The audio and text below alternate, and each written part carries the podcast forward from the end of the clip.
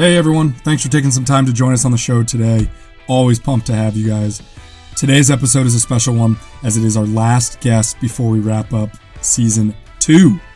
If you haven't gotten a chance, please follow and subscribe to the show. Today's podcast guest is Nick Symmonds. Nick is a two time Olympian, founder of Run Gum, YouTuber, and all around really interesting guy. Please check the show notes out if you want to see any links to Run Gum or to Nick's YouTube channel. Whenever you're ready, Nick. All right. Cool. Welcome, welcome everyone to another Tag Along podcast. My name is Nick Karwoski with our co host Scott Delvecchio. Today, we have a very special guest today. Um, Nick Symmonds is a retired American middle distance track and field athlete specializing in the 800 meters and 1500. Uh, he signed with Brooks Running in January of 2014 after a seven year sponsorship with Nike. Nick is a two time Olympian, eight time national champion, and he is the founder and owner of Run Gum. Nick, thank you so much uh, for taking the time to chat with us today. Yeah, my pleasure. Where do we uh, find you today? As always, Tracktown USA, Eugene, Oregon. Moved here in 2006, never left. I mean, I bounced all around, but I've always had a house here. Cool. Yeah. So, I mean, Nick has always told me a lot about you, and obviously we see you on YouTube all the time and promoting Run Gum. But I wanted to kind of get a little bit about your backstory. So you were born in Arkansas, raised in Idaho, went to college at Willamette University in Oregon. Where do you spend most of your time during the year? Because obviously you're doing a bunch of different things on YouTube and, and whatnot. You know, I've always I, so I moved here in 2006 to Eugene, Oregon, when I signed with Nike and and started running professionally with the Oregon Track Club Elite. And I bought a house and I just fell in love with the valley, the Willamette Valley. So I lived in LA for a bit, lived in Mexico for a bit, Seattle for you know I was actually a Seattle resident for a while, but I always throughout this whole time I always had a house in Eugene. And um, you know, I bought a couple, sold a couple. I'm 37 years old now, and I would say now my wife and I have kind of picked out what I would call our semi-permanent home. Maybe if we hit it big one day, we upgrade. But this one, this one will do the trick. It's it's on three acres out in the country, and we really like it. And I'll, I'll never leave That's the Willamette awesome. Valley. I, I absolutely love it. But I do I do travel quite a bit for work. So shooting videos on the East Coast or LA, or you know meeting with buyers for Run Gum. I I was traveling a lot pre-pandemic. Now I just travel a little bit. That's, That's awesome. awesome. Um, so you are one of the most accomplished runners in Division three history. Uh, your 800 meter record still holds uh, 145.83, and I remember back when I, I, ran at Dickinson College, a Division three school, and you were such a big motivation as far as uh, to me in the sport of track and field because the sport of running is defined by a time, and it doesn't matter where you went. And I think it's a relatively even playing field when it comes to this sport as far as comparing yourself to other runners was was there a moment or race at Willamette or otherwise that you realized that you were making history in Division Three? Uh, yeah, I think it is a neat sport in that you're competing against a clock. You know, a 400 meter track's a 400 meter track. Uh, it's not like basketball where you really need great teammates to let your skills shine through. Um, so I just trained my butt off, and I'd step on the track and race anybody I could could race. You know, I think my freshman year I kind of went in as a as a you know just a guy excited to run. It's D3. You're not getting a scholarship. You're running because you love it. And I really loved it freshman year. And I remember when I went out to nationals, uh, the NCAA championships my freshman year, I'd qualified in both the eight and the 15, but I wasn't the favorite to win either of them. There were a couple seniors that were, were, you know, locks basically. And I'm like, I don't know what, I I'm capable of, but I'm gonna go out there and give them hell. And I had, you know, taken this mentality of, of doing what, you know, whatever it takes to find my way to the front from from the state of Idaho where I'd won nine state titles kind of carried that mentality in, into these D3 national championships and, and snuck away with the win in both the 15 and the 8 so you know that moment for me um change I, am not gonna say it's changed my life because I, I kept doing the same thing i just kept running because i loved it it's not like i was like oh i'm so good i can go get a d1 scholarship now i didn't pursue that even though i probably could have i was like oh what it's working and if it ain't broke don't fix it um, and that mentality kind of carried me through the next couple years. I would say it, it, was broke my my senior year. I was still running great. I just kind of had plateaued because there was nobody else in D3 for me to race. And so going into my senior year, I said, "This is it. Either I either I you know figure out how to get better and come out of this plateau and, and become a pro or i go do something else. And at the time i was studying to be a doctor so i thought i'd go to medical school. Well i, I threw caution to the wind like a smart 21 year old should and i just trained all out all in. I mean literally I, I went from being a 4.0 3.9 student to a 2.5 student but i went from being ranked number 50 in the united states to being ranked number two. So it paid off to worth take it. that risk. Worth absolutely it. worth it. Yeah. And i mean if you're 21 like worst case scenario, I go back and retake those classes. But especially in the world of running, I was just starting to hit my prime, and if I didn't take the chance then, it was gonna, you know, I was gonna miss it. So I'm really glad I had the the courage to take that chance, and and then you know the rest is history. I signed with Nike, ran for them for eight years, signed with Brooks, ran for them for four years, you know, and ran professionally for 12 years in a sport that typically you last about three years. Three to four is probably the average pro length career. So I was durable. I had a great team around me from coaches to trainers, you know, you name it, I had it. And uh, I look back on it now with just like this huge grin. I'm like, that was crazy. Like I can't believe it even happened to me. That's it feels like a lifetime. Yeah. Yeah. Well, on the topic on the topic of durability, so from 2007 to 2012, you're one of the fastest men in the world to run, and you are continuing uh, improving your time. So can you give us a little bit of insight into your mindset back then? So obviously you came out of college. What was your mindset? What was getting you up in the morning to like continue doing that throughout all those years? Yeah, I would say from let's see, the ages of 22 when I signed my pro contract to about 29, 30. Even if I did, even if I had gotten paid zero dollars, I'd have done it for free, just because I was so excited about seeing how good I could get you know, I, I didn't love the training or the lifestyle necessarily, but I loved that I just continued to get faster and faster and faster. I always felt like I owed it to my younger self to see how good I could get. Like that 14 year old kid who logged miles through 100 degree summers in Idaho. I'm like, that kid put in the work. I owe it to him to see how good I can get. And that mentality of just wanting to, to just finish what I started and, and really reach my peak. So few people in the world of track and field ever get to actually realize their peak because of financial reasons. And i didn't have to worry about that. Like i got to tr- because i was supported by these teams i got to truly figure out how good i could get. So about the age of 28 29 is when i hit my absolute peak. Uh, num- ranked number two in the world 356 for a mile 142 for 800 meters fifth in the london olympics. Like that was kind of like my peak and then everything on the back end of that was just hanging on for dear life cashing in checks and there's nothing wrong with that either. That's still a great motivator. I was like, I I did this for pennies for so long. I'm the kid that ran in college for free. Like I'm going to cash some checks for a while, and yeah. I did that. And the idea was just squirrel away as much as, as possible. And I, I did that to try to set myself up for you know retirement, which is a really really tough transition for any pro athlete for a lot yeah. of reasons, not just the financial part of it, but but the sense of purpose and the dopamine rush of setting a PR. All of that goes by overnight. well, so you mentioned that you were uh, going to school to be a doctor. That was biochemistry, right? Correct. Yeah, I studied biochem, got a degree uh, in biochem from Willamette University, and uh, every every potential patient out there is lucky that I did not. Horrible. doctor. I feel like an athlete, if you had pursued it, you would have excelled at a similar level you were as a No, because there's got to be passion. A... You know, there has to be passion. I'm learning that now. You know, at 37 years of age, as I'm writing my second and third acts.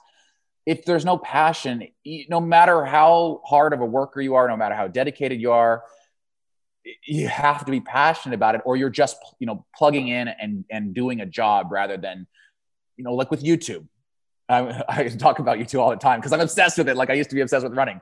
I'll lay in bed till two in the morning just staring at the ceiling, thinking about ideas for YouTube. I would do it for free because I'm obsessed with it. I love it. It's a game that I want to play, just like running was once a game I wanted to play. So, would I have found some level of success as a doctor? Yes, but I never was going to be passionate about medicine. And I don't think you can reach your true, true potential without some sure. underlying, just burning fire that says, I have to find out how good I can be at this. So, with that, did you, um, did you, did you bring the idea? Were you a big coffee drinker? Were you a big energy drinker? Like, did you go to your coach with the idea for caffeinated gum? Like, how did that all come about? Well, I'd had the idea for a long time, you know, stub, studying sublingual absorption, buccal absorption, you know, understanding how functional chewing gum was kind of taking off in different sectors of the market. You know, we're all familiar with Nicorette. What a what a phenomenal example of a very successful functional chewing gum. I'm like, we can do this with a lot of different things, you know, and, and I thought to, for my own personal use, caffeine would be a great one because I'm drinking energy drinks and it's destroying my stomach between the sugar and the acidity, the carbonation, the sloshing. It's like the last thing I want before a workout. But I did like the way the energy drinks made me feel before a workout or a race. And so I just took the active ingredients that I liked out of my favorite energy drink and then kind of, infu- not kind of, I straight up infused them into a piece of chewing gum. And I called it Run Gum and just started using it at practice and, and meets. And all my friends and competitors and everybody wanted we didn't call it run gum at the time. I had other names for it, but they all wanted it. And I said, we got to bring this to market. So I did approach my coach at the time, who's my business partner, Sam Lapray. And he's like, we're going to figure out how to do this right. We both wrote checks, self funded, bootstrapped from day one, bought a million pieces of it, packaged it, called it run gum, and just started selling. It's so cool. It's, it's such a, it, it's got to be a cool thing to. I mean, you didn't start that industry, but there. What was the closest competitor at that time? In the energy gum market, like nothing. So right. we were really first to market there. Um, and you know, we're really, I would say, a leader in the functional chewing gum market. We have Run Gum Immunity, Run Gum Calm, new functionalities coming out. Uh, so we're trying, not trying, we are the leader in the functional chewing gum market in America. It's just a very small market right now. So we're really trying to educate consumers on why chewing gum can be a phenomenal delivery vehicle for these active stimulants and, and other active ingredients. That's awesome. Um, you have been known to speak your mind and not be afraid to advocate for yourself, especially when you were competing. Um, it's actually something I admire a lot about you and the reason why Tagalong exists. Um, I remember talking with you a few years ago when Sean Jefferson connected us, uh, and you were like, "Yeah, Tagalong was around when I was competing. That, yeah, I get it. That totally would have been huge." Oh man, I would have been um, your number one customer. I mean, I would have been leading a fun run every single evening because that's what I do now for free on YouTube. I'm like, "Come meet with me." Everyone's invited to my events we can go for a run challenge me to a race. Like i interacting with the community was my favorite part Huge. of being a pro runner. It's why i started again it's why i started the youtube channel. I, I, couldn't leave that behind. Yeah. Has the governing body do you follow track and field now? I'm sure i try not to. honest i mean that seriously. Like i was i was in it deep with usatf and iaaf and run gum even had you know a lawsuit against usatf yeah. at one point.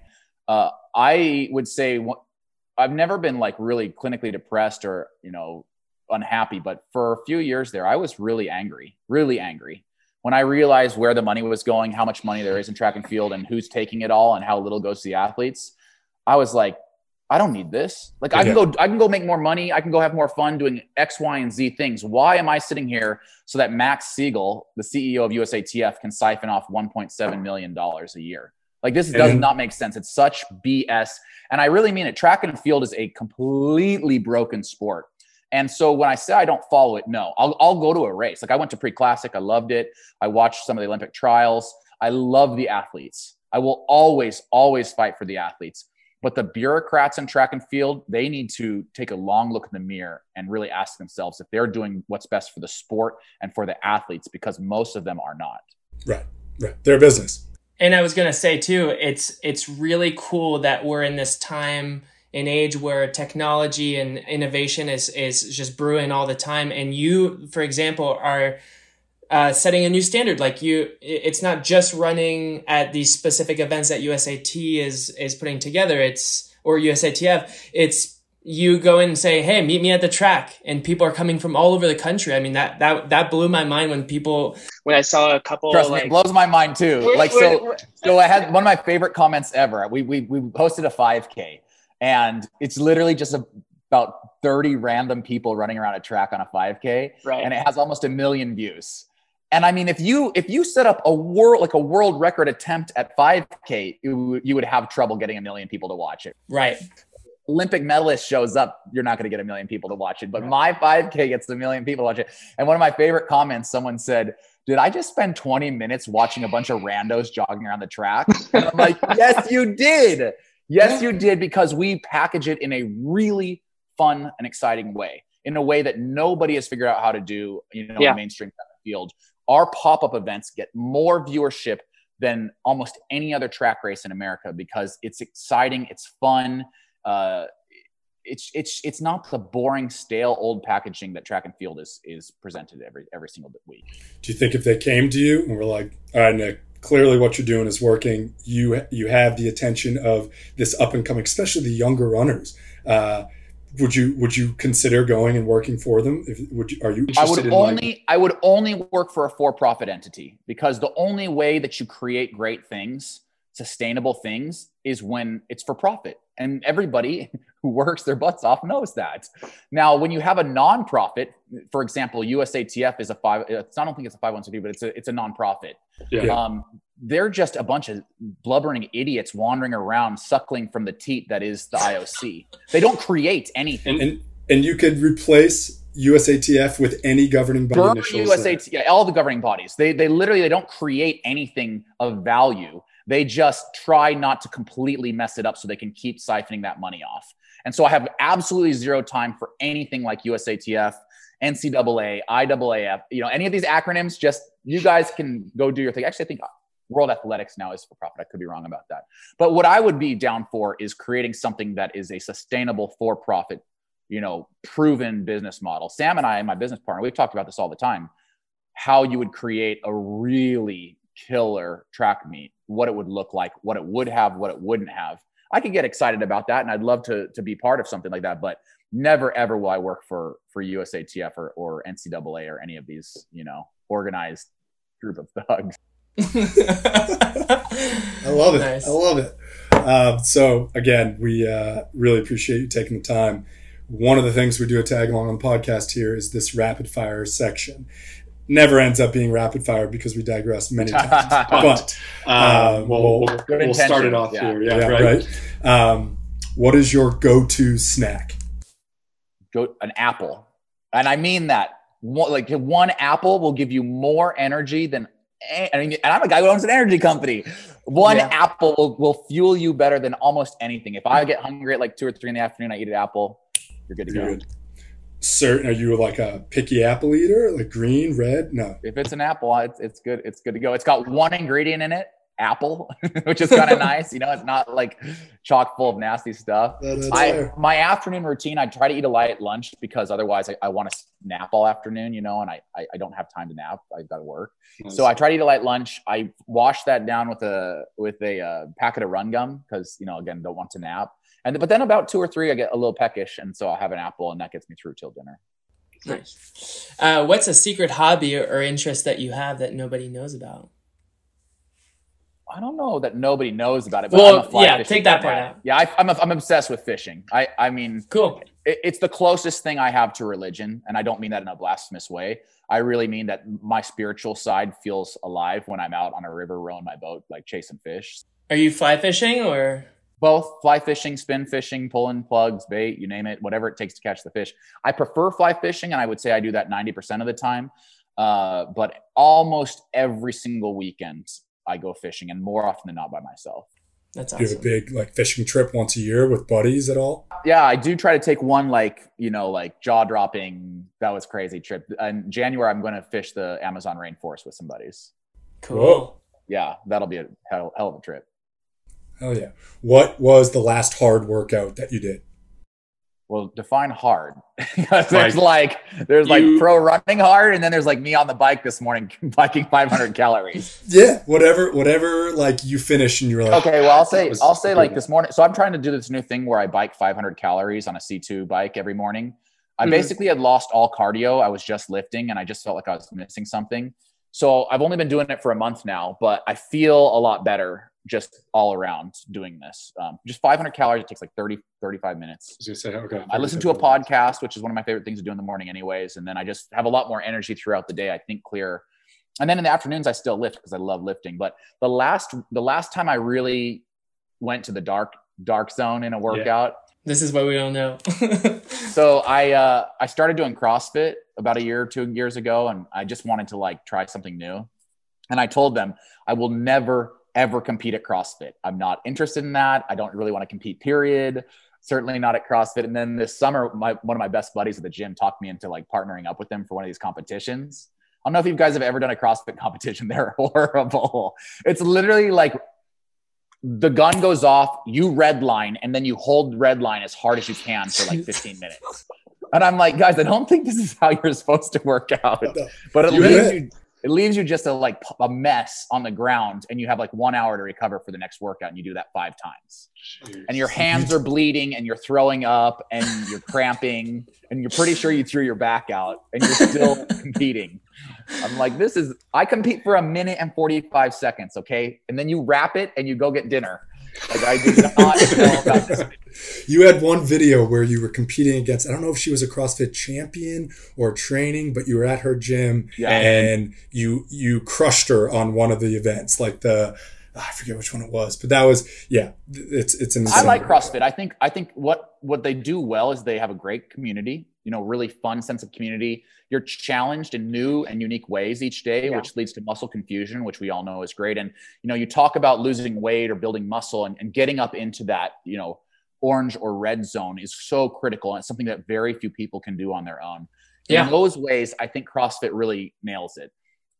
Do people push themselves too hard? Yes. Are some coaches shit? Yes. uh, just like anything. Just like anything. Just like yeah. anything. There, there's some great things and bad things about Orange Theory Fitness. There's some great and bad things about, you know, Burn Boot Camp. You know, you name it. I can tell you some things that are really cool about it and some things that, you know, maybe aren't perfect. But yeah. for me, I've never been well ever since I finished running. I just I always wanted to be into fitness still, but I wanted to be like, okay, I wake up and what do I feel like doing today?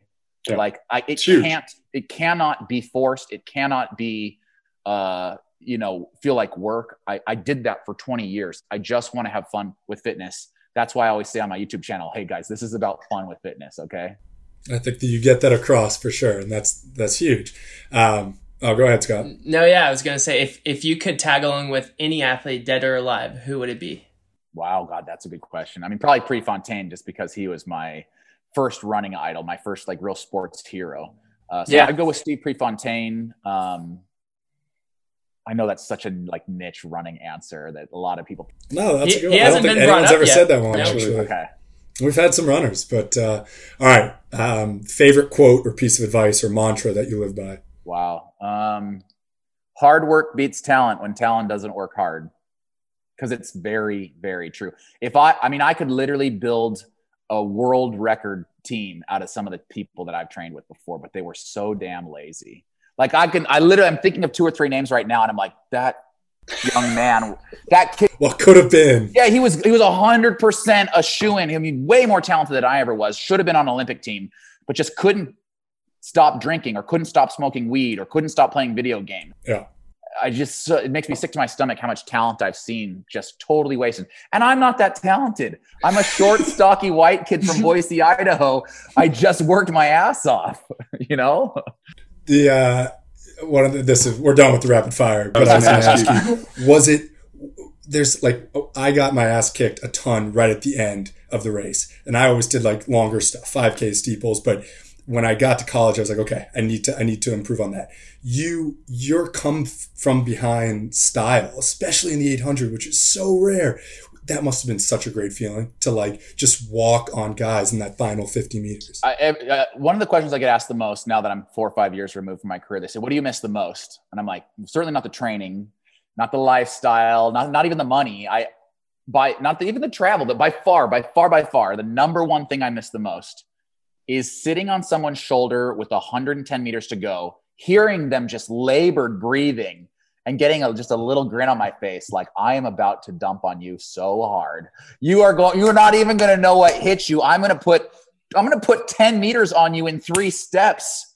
Like just knowing it's like a boxer. When a boxer sees their opponent and they're just gassed you know they're just like stumbling around and you just know there's no way I can lose this. And I, there were there were moments in, in, track and field when I was really prepared, um, going against really really big talent, and with 100 meters to go, just like I'm gonna light you up. That's what I miss by far the most.